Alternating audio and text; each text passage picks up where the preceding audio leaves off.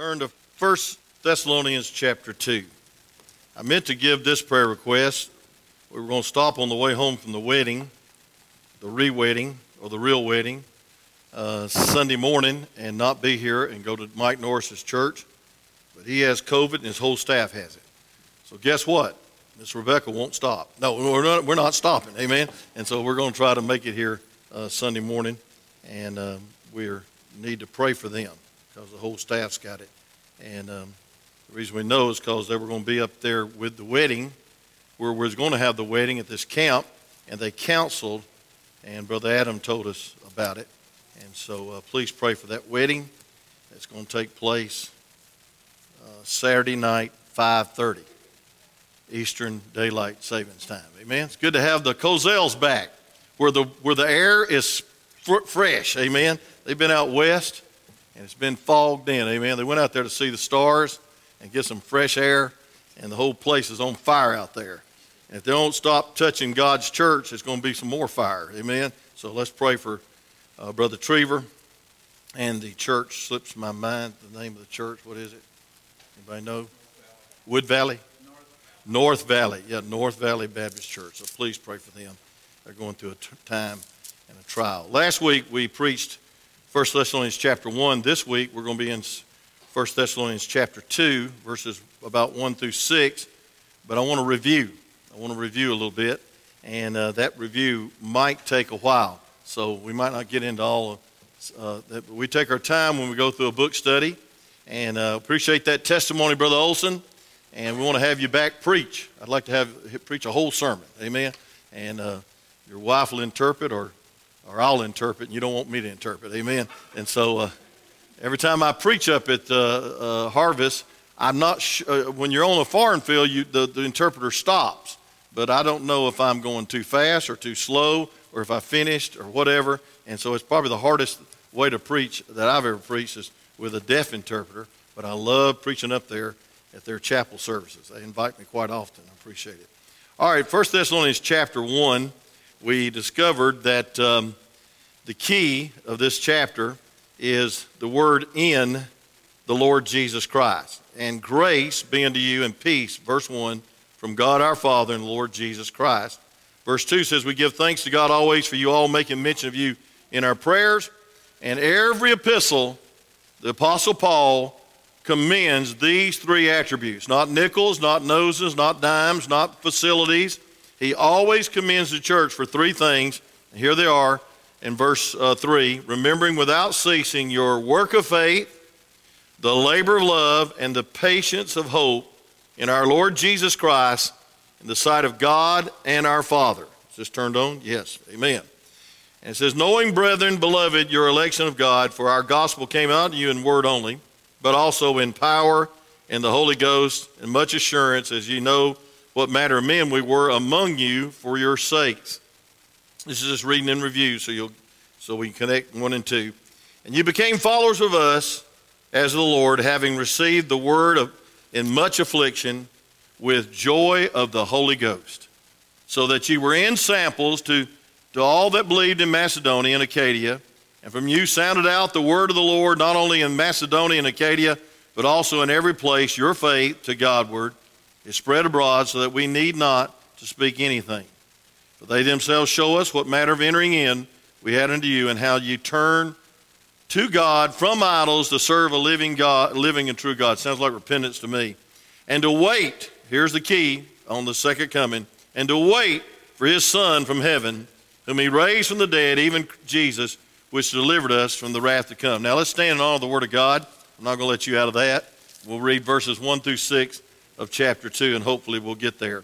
It says, For yourselves, brethren, know our interest unto you that it was not in vain. But even after that ye had suffered before, and we were shamefully entreated, as you know at Philippi, we were bold in our God to speak into the gospel of God with much contention. For our exhortation was not of deceit, nor of uncleanliness, nor in guile but as we were allowed of the gospel, here's a sacred trust, to be put in trust with the gospel, even so we speak, not as pleasing men, but God, which trieth our hearts, For neither at any time use we flattery words, as we're not a cloak of covetousness. God is our witness. God is witness. Nor of men sought we glory, neither of you nor yet of others, when we might have burdensome as the apostles of Christ. You may be seated as I pray. Father, thank you for the second coming. We don't preach on it often enough. And I pray, dear God, that you'd do something tonight miraculous in our hearts, that we'd start anticipating the soon coming of the Lord. Lord, I can't think of a doctrine that is more powerfully uh, powerful in changing our lives than the doctrine of the second coming.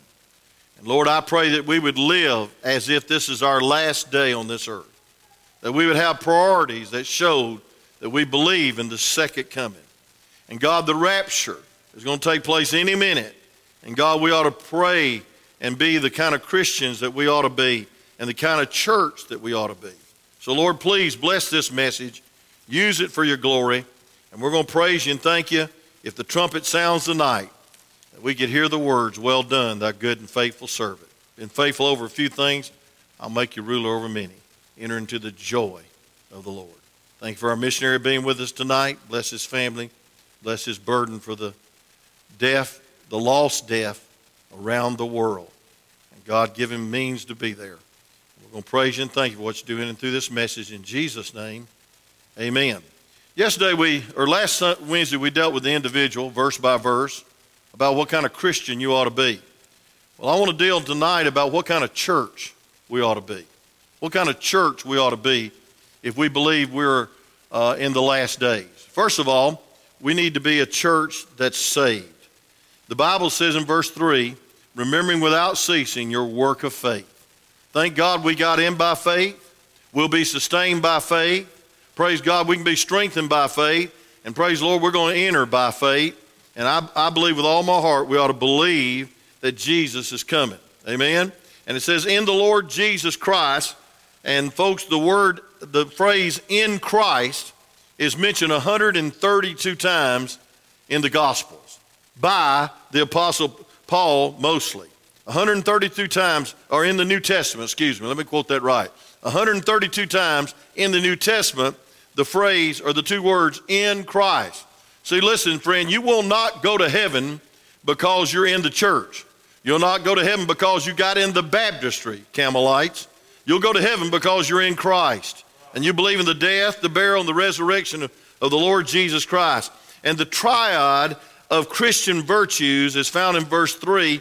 And he knew they were saved. He knew they were saved, and he commended them for the way they lived. They, they, had, uh, they had faith, and they had love, and they had hope. And, folks, the greatest of these, of course, is love. And, folks, they had faith that labored, they had love that was patient, and they had hope in the Lord Jesus Christ. And so I want to tell you something. If you're saved, there ought to be three attributes in your life there ought to be love, there ought to be faith, and there ought to be hope. We ought to be a hopeful people, amen? And I want to tell you what we ought to be hoping in. We ought to be hoping in the soon exodus of our life from this old earth. I believe with all my heart, every prophecy has been fulfilled for the rapture of his church. I believe there's not a thing that needs to be fulfilled for the rapture. Now, there's several things going to have to be fulfilled in the tribulation for the second coming. But I want to tell you something, friend. Thank God, thank God, we know that without a doubt that we're saved by grace because we're in Christ Jesus. Amen. Timothy came back and had a fantastic report. In chapter 3 of uh, 1 Thessalonians, you'll see what he said about the church. 1 Thessalonians chapter 3, verse 6 and 7. He says, Now when Timotheus, or Timothy, came from you unto us and brought us a good tidings of what? Your faith and charity, and that ye have good remembrance of us always, desiring greatly to see us, as we also to see you. Therefore, brethren, we are comforted over you in our affliction and distress by your faith. I want to ask you a question.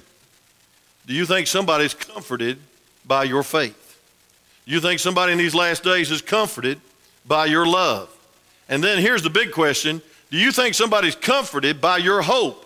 Some people have lost hope during this pandemic. Some people have lost all kinds of uh, joy and peace, and they're just depressed all the time and giving up and, and uh, wilting away. That's not what God wants. God wants us to be hopeful people and helpful people and loving people. Timothy had a good report. And folks, I hope we have a good report when we get to the judgment of Christ. Then, second of all, the church of Thessalonica was a surrendered church. Look in verse 6. The Bible says, And he became followers of us as of the Lord, having received the word in much affliction with the joy of the Holy Ghost. The joy of the Holy Ghost. It's obvious that this, this was a regenerated church. There's a lot of people join the church, and that's all they join. Uh, a lot of people, they go, they go through the uh, rituals. They take the Lord's Supper and think it's going to turn into the body of Christ, Catholics, and, and, and get saved by that uh, uh, ordinance. And folks, that are sacrament, they call it. And that is a false religion. That is a false doctrine. And that's not salvation. That's a work. Some people think because they get baptized, uh, they're, they're saved. But that's a false, that's a work. You're not saved by works, you're saved by the work of the cross of Calvary. Amen? But look at this. It says, followers of us. That's a little strange. And, you know, that could turn, come across a little egotistic. But I want to tell you something. He said in 1 Corinthians chapter 11, verse 1, follow me as I follow Christ. And so, folks, I want you to see him. When he gets in chapter 2, he starts validifying his ministry. He starts validifying his ministry and his testimony. And I want to tell you something. He was saying, hey, listen, if I'm not living it and I'm not walking it, I'm a reproach on the whole church. And so are you. And so am I. And so, folks, we need to walk the walk. And we need to get it in gear in these last days. The word follower, follow, uh, the Greek word is mimetea, which means mimic, where we get our word mimic. And folks, the church was surrendered to one thing to be like Christ. That's what we ought to be. Amen? Not like Paul, not like Wayne, not like Randy, not like John. We are to be like Christ. Amen? Look at 1 John chapter 2, please. 1 John chapter 2. Good crowd tonight. Praise the Lord. This is good. I thought I'd be preaching to about five or six people because so many people back in um, Master Club. Amen. But y'all are here. That's good. Thank the Lord. Encouraging. First John chapter 2 and verse 6. Sister interpreter, I hope I'm not going too fast. I'll preach your hands off. Amen. Okay, good. All right, good. Uh, sometimes I get going too fast. Amen. First John 2 6, the Bible says this. It says, He that saith he abideth in him ought himself also to walk even as he walked. You hear it? It says, He that saith. Now, that phrase is mentioned about 30 times in the book of First John. And, folks, it, a lot of, it's one thing to say it, but it's another thing to walk it. And I want to tell you something. We need to be surrendered folks. We need to be surrendered to what we need to be and who we ought to be like, and that's Jesus. The key to the Christian life is to follow Jesus, to mimic Jesus, uh, to do like Jesus. What would Jesus do? Great book by Sheldon, what, In His Steps. My first uh, youth retreat many thousands of years ago, that was our theme as we went, uh, went off to camp in um, Apopka, Florida, Brother Miller. That's where we went to camp. And uh, all the way from Claxton, Georgia, down to Apopka, Florida.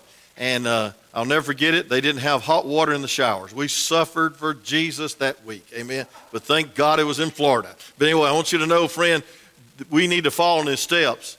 And his steps are very clear. They were steps of surrender. They were steps of surrender to the cross of Calvary. There were steps of love for you and me.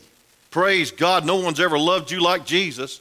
And folks, if there's anyone worthy to give your life for and to die for, it's Jesus Christ. We get our word uh, martyr from the word witness in the New Testament. And so, folks, the church should do one thing, and that's to, be in tune with Jesus. Um, Tozer said this if you had 100 pianos and you wanted to tune 100 pianos, you just start tuning one to another, you're in trouble. It, it'll be a mess. You'll be so out of tune, you'll never get them back in tune. But if you have one tuning fork and you tune that one piano, and then you tune another piano, and another piano to that tuning fork, then they'll all be in tune not only with the tuning fork, but they'll be in tune with each other. Say amen. And I want to tell you something, friend. When you're surrendered to Christ, you ought to be able to get along with somebody. Say amen. If you're surrendered to Christ, you ought to love like Christ. Amen. Hey, friend, you, you surrender to Christ, then you ought to uh, walk the walk and not just talk the talk in total surrender. Mimic Him. And then, number three, the church of Thessalonica was a suffering church. In verse 6 of this first chapter of 1 Thessalonians, it says, it says, And you became followers of us of the Lord, having received the word in much affliction. You hear that? In much affliction, with the joy of the Holy Ghost. One time I went out knocking on doors, and this guy with me got saved a couple of months before. I led him, Lord, uh, while he worked under his Ford on Labor Day, right in his front yard. He got saved. I got under there with him. And Bill Quarles got saved. He had a tragic end to his life. Tragic. But he went out soul winning with me and he said, Preacher, you think we'll get shot? I said, What? He said, You think we'll get shot? He was scared to death. He thought he was going to get shot knocking on the door. I said, No, you won't get shot. I said, Probably the only thing you'll get hurt is your feelings. Maybe. And he says, Well, I guess it's worth getting your feelings hurt for since Jesus went to the cross. That was a new convert saying, Hey, I think it was worth getting hurt for if Jesus went to the cross. Our little feelings get hurt sometimes. And, folks, I want you to know that, thank God, the church was a suffering church. They were persecuted, they were, they were beat, and they were starved, and they were humiliated, and they were killed, and they were in prison. And we, you can't imagine what they went through. And uh, they had a, a, a work of faith, a labor of love, and patience of hope. Faith, hope, and love. And, folks, the virtue of all this was that they testified that they loved Christ, that they were saved.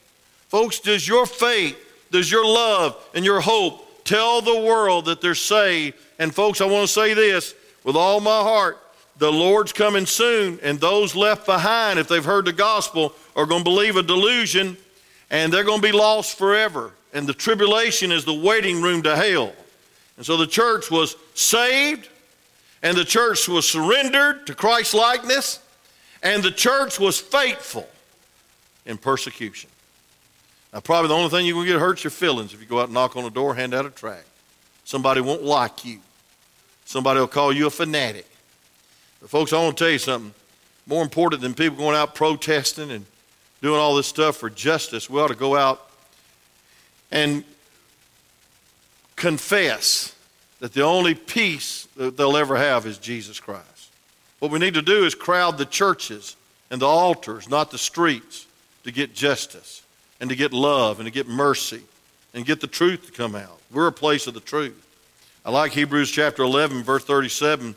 It tells us at the end of the chapter, and we just went through that chapter for six months or maybe five during this pandemic. But Hebrews chapter 11, the Bible says, and others.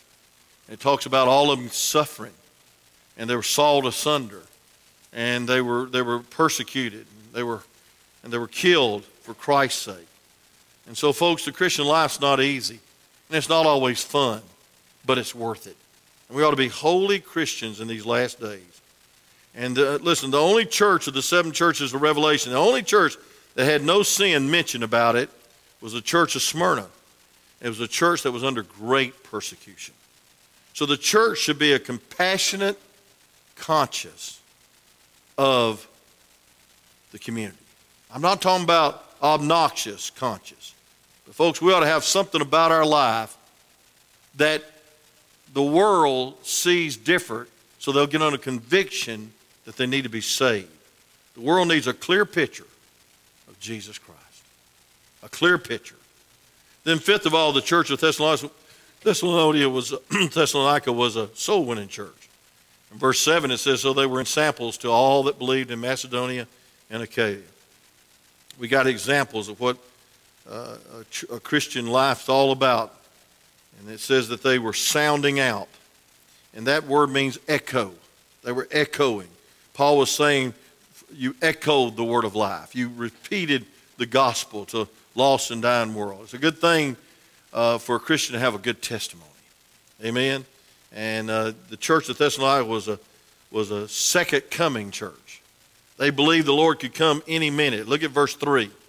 It says, "Remember, without hearing your your work of faith and your labor of love and the patience in our Lord Jesus Christ in the sight of God and our Father." But it goes on down real quick, and it says in verse ten. In verse ten, it says, "And to wait for His Son." From heaven, whom he raised from the dead, even Jesus, which delivered us from the wrath to come. wait is not passive. Wait is like a servant. Wait is like a student. Wait is like a messenger. We wait on the message and we take it. We wait on the, on the truth and we distribute it. Folks, waiting is not sitting on a pew and warming it the rest of your life. It's filling that pew with lost sinners and telling people they need to be saved. But I want to get to the main part of the lesson. But I want to, I want to give this illustration that D.L. Moody gave. He said that a man dreamed that he died and went to heaven. And when he got to heaven, the uh, angel uh, had him look over into the world, and they, he saw all these people falling off this great cliff uh, to damnation. And he said, Look at those people down there. And they all had blindfolds on in his dream. They were blinded as they walked towards this pit of fire. And he looked at this man, the angel did, and said, Would you go back and tell them? And I want to tell you something, friend. We ought to long to go to heaven, but we ought to long while we're on this earth to get people saved, to tell people about the Lord. And I want to tell you what, there is a movement going on today of the seeker sensitive church that I believe is dealt with in chapter 2. We ought to be a Savior sensitive church, not a seeker sensitive church. A lot of people uh, take surveys on what to preach. Can you imagine Moses going door to door saying, What should I preach? One or ten commandments? No, he got his message from God, say amen. He got his message from the Lord. And it wasn't always nice, it was, Thou shalt not. But I want to tell you something that was needed. So I want you to see the philosophy of the seeker sensitive church movement, and it's deceitful. And we're in the last days, and it's taken over communities. The largest church in every community now is a seeker sensitive church, it's a contemporary church. You'll just take it used to be the Catholic Church, and then it used to be a long time ago an independent fundamental Baptist church that won souls. But today, if you go to every town, there's a one name church, not Baptist, and it's always the seeker sensitive church. It's the entertainment church. It's have fun church. It's come as you are and leave as you are. Now, folks, when you worship God, you don't leave like you came. You see Jesus, you are changed. It's called Holy Ghost conviction. Can somebody say amen? And look at this. The Bible, we don't need a better self. We just need to, we just need to get a better glimpse of heaven and the Savior. I want you to go to verse, chapter 2, and this is the main point tonight. We need to see that the church is a sound church, a pure church. Look at verse 1. For yourselves, brethren, know our interest into you that it was not in vain. You know what he was saying? I lived what I preach. I, I want to defend my integrity. Now, if a preacher loses his integrity, he's lost it. I, that's why I believe that when these uh, preachers fall into adultery and they, they, they fall into uh, financial uh, crookedness and all kinds of things, um, is that their ministry is finished until they restore themselves. And sometimes it's never to the point where they can really pastor with authority. And, and uh, I know God gives us second chance, but there's something awesome about being a shepherd and a leader. And it's an awesome responsibility to stay pure and to stay holy and keep our marriages what it ought to be. So we sense that Paul was testing or testifying of his integrity. Look at, look at, he said it was not in vain. And he says, but even after that we had suffered before and were shamefully entreated. As ye know of Philippi, we were bold in our God. He never quit. He had integrity. And then it goes on to say, we speak unto you the gospel of God with much contention. And you know what he was saying? He's saying it's not easy to preach the gospel to a lost and jeering world. And folks, he, he, he Paul senses uh, that people are challenging who he is. And they called him a crook and they called him a, uh, insane, just as they called Jesus that. But he reminded them that his ministry was not deceitful. His ministry was a ministry not of guile. Look at verse 3. For our exhortation was not deceit. It was not deceit, nor of uncleanliness, nor in guile. Folks, what that means is this there was a temple at Thessalonica that was definitely a place of deceit. There was false gods that they were worshiping. But the philosophy today is false too. There's a seeker sensitive movement going on in America, and it's been going on for years. The church today are telling folks, come just as you are. Just as you are. And we welcome anybody. Ring, earrings, tattoos, bones in their nose, I don't care. As long as they get under the sound of the gospel, say amen. Masked on, praise God, come on. But uh, listen, I'm going to tell you something, friend. They ought to not hear a message that would soothe their sin, and they ought to have compassion to- towards them and love towards them, but they ought to have a sermon that would preach to them that they need to be saved and they're sinners, and that we love them. And we love them just as they are. But we don't think that Lord wants to keep them just as they are. There needs to be a radical change. It's called salvation.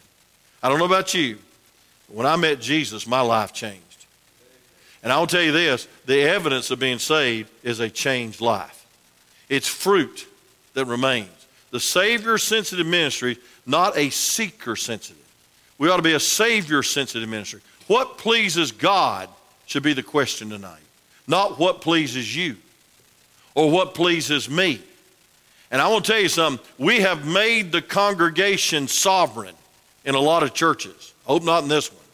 And they dictate to the preacher what they want to hear. It's itching ears in the last days.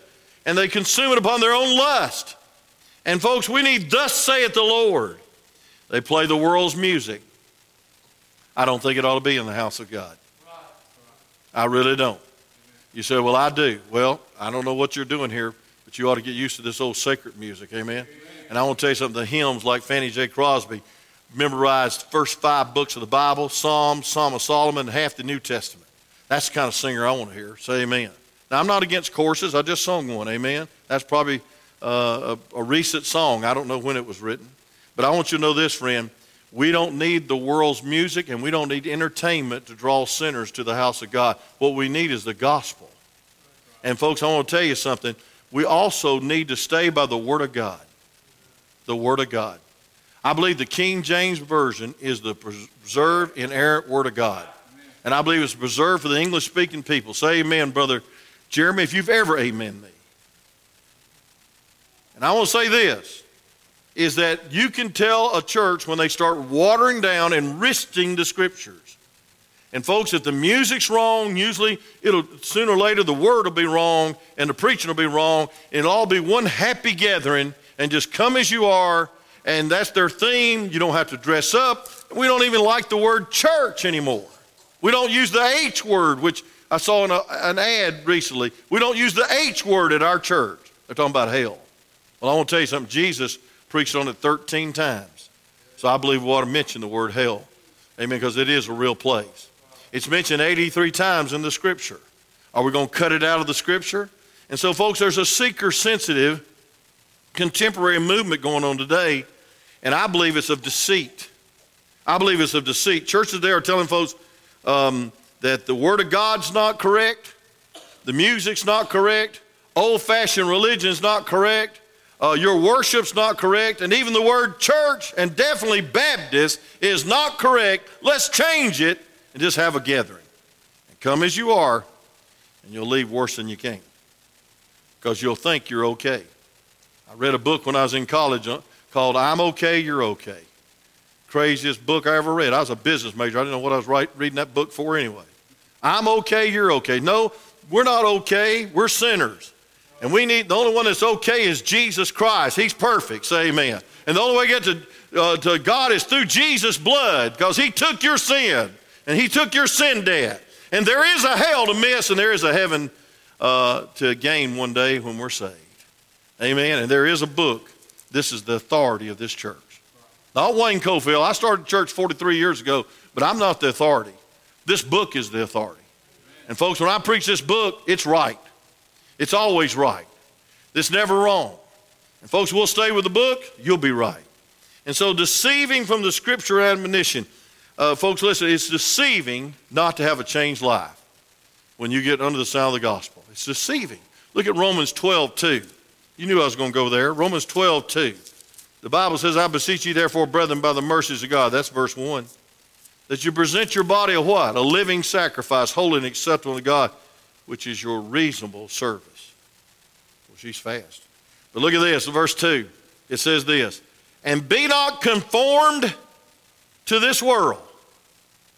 That's not a suggestion, that's a command. Paul's saying, Be not conformed to this world, but be transformed by the renewing of your mind. We shouldn't even think like the world. We shouldn't look like the world. We shouldn't act like the world. We shouldn't be entertained by like the world. And we shouldn't let the world draw us out of church. And we surely shouldn't bring the world into this place called a church. So the young people will feel cool. Folks, God didn't call us to feel cool. God called us to follow Him and be Christ like. Look at this that ye may prove what is a good and acceptable and perfect will of God. Now, you know the verse, 2 Corinthians 5 17. Therefore, if any man be in Christ is a new creature, old things pass away, behold, all things come new. I believe when you get saved, you get a new want to. Amen. If you don't want to come to church, you need to check up and see if you're saved. If you don't love God's people, you need to check up and see, see why you love the world so much. Folks, I want to tell you something. He gives you a new appetite. Say amen. Amen. When you grow up, too, you get off that pablum, that milk, and praise God, you start grabbing uh, cookies and, and ice cream and steak. The other day, I was, somebody sent me a little video of Silas, a little baby that I'm praying for that's going to be in an important trial this Monday on where he's going to live his future. And we don't want him to go back to the drug culture. We don't want him to go back there. We're praying. But the other day, the other day they sent me a video of the little old fella, and he was eating a cookie. I said, "Man alive, how can an eight-month-old baby eat a cookie?" Praise God. I guess I was eating cookies that age too. But he'd fall asleep, and then he'd wake up and take a bite, and then fall asleep again. He'd take and he'd fall asleep again. He had an appetite for that cookie, amen. He was passing out, but then he'd wake up real quick and eat another piece of that cookie. I said, you know, that's the way I am with cookies. but anyway, listen, thank God for an appetite. Say amen. That proves you're growing up. Say amen. Thank God you like steak and not the. Hey, how many's ever had a little green jar of what called they call baby food? I wouldn't eat that if I was dying. Well, I guess I would. But amen, you know, that stuff stinks and that stuff doesn't taste good. No wonder those babies spew it out all over the place. Amen. I like it when you, you can pick your own uh, meal and get collard greens and mashed potatoes, meatloaf and black eyed peas and cornbread. That shows you're growing up, say amen, and you live in the South. But I want to say this, friend. Folks, you ought to have an appetite. A healthy person wants to eat. They say if you get that COVID, that you don't want to eat. They say if you get that COVID, you lose your taste. How many's there? I'm not. I'm telling you that. I went to the doctor the other day and said, We want to congratulate you. You hadn't lost a pound. I said, Thank God. Have I gained? He says, No, you hadn't gained any either. I said, That's a miracle. That's a miracle. I did take my shoes off, my shirt, my pants, my tie, my phone, my hat, emptied my wallet, everything, you know. I really didn't take my pants off. But I will tell you something, I wanted to weigh in light.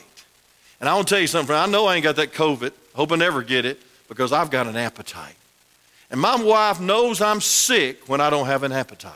She knows I, she needs to call the doctor, call 911. He's dying. He can't, because I eat I've cut it down. I'm on a diet now. I've cut it down to three meals a day. Amen. But I want to tell you something. If you're healthy, you want to eat. If you're a healthy Christian, you want to be in church. And you want to read the Bible. And you want to hear godly music. You don't want the world because the world never did anything for you, pardon the double negative. Folks, the, to attract a crowd to church by encouraging them just to come as they are and leave like they want to, and not to practice old fashioned Christianity and turn from their sin is pragmatism. Pragmatism means this get a crowd no matter what it takes. Be hard today to get a crowd, I'll tell you that.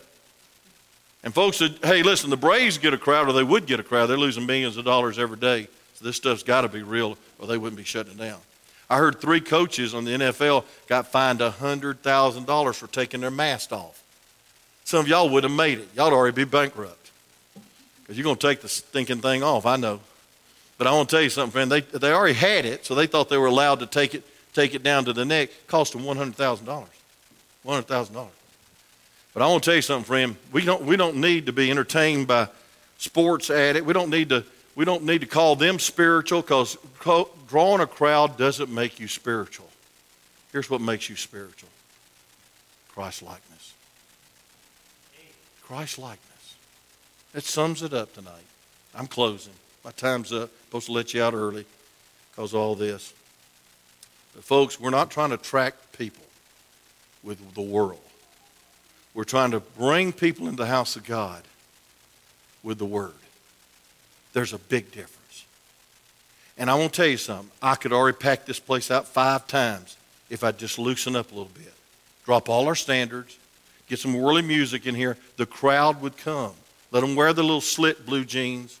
You know, just come on in here and, you know, attract to the flesh. Oh, it would pack out. I guarantee it'd pack out. Because people love that kind of lust. And they love that kind of flesh. But we're not going to do it. We're going to stick with the Word.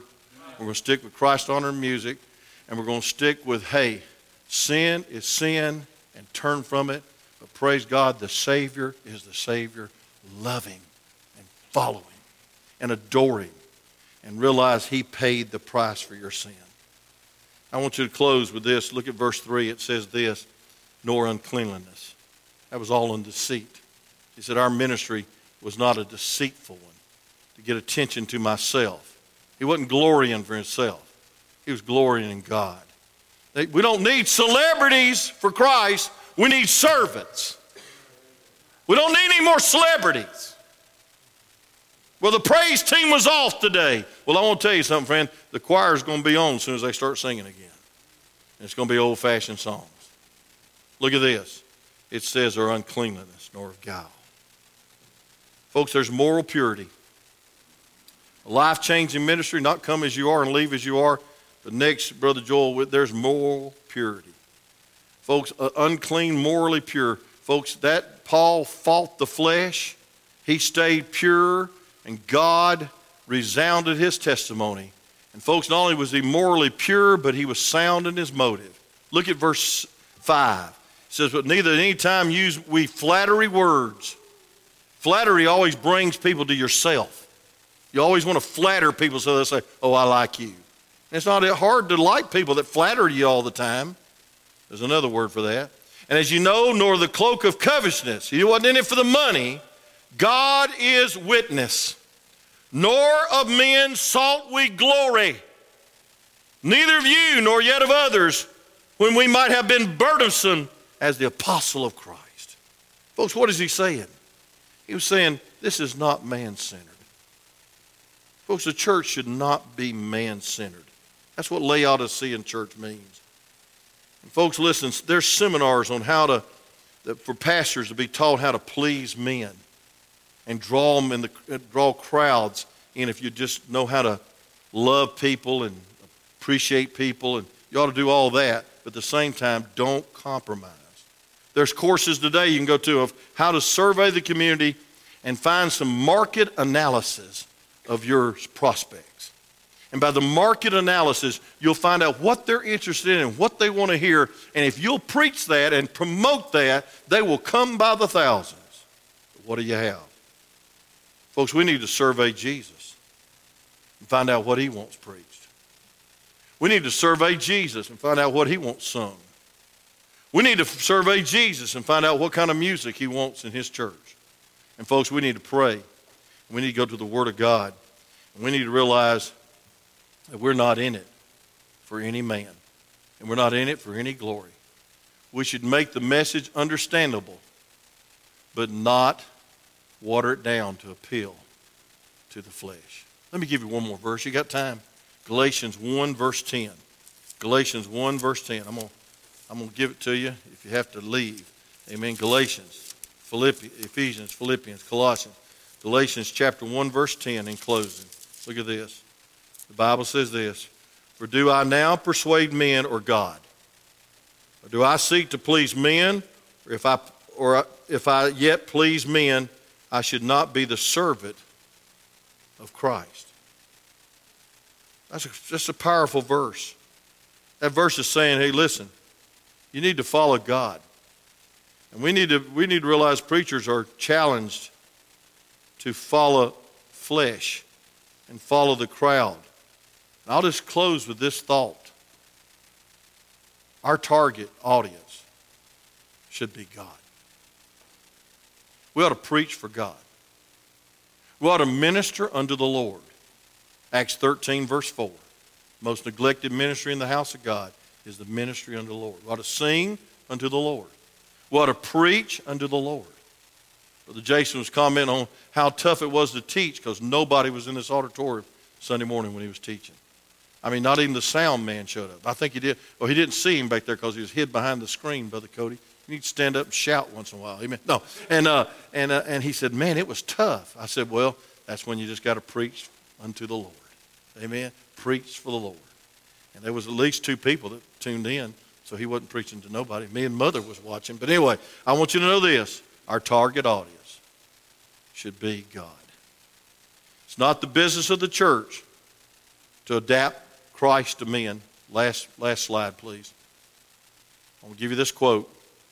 It's not the business of the church to adapt Christ to men, but men to Christ.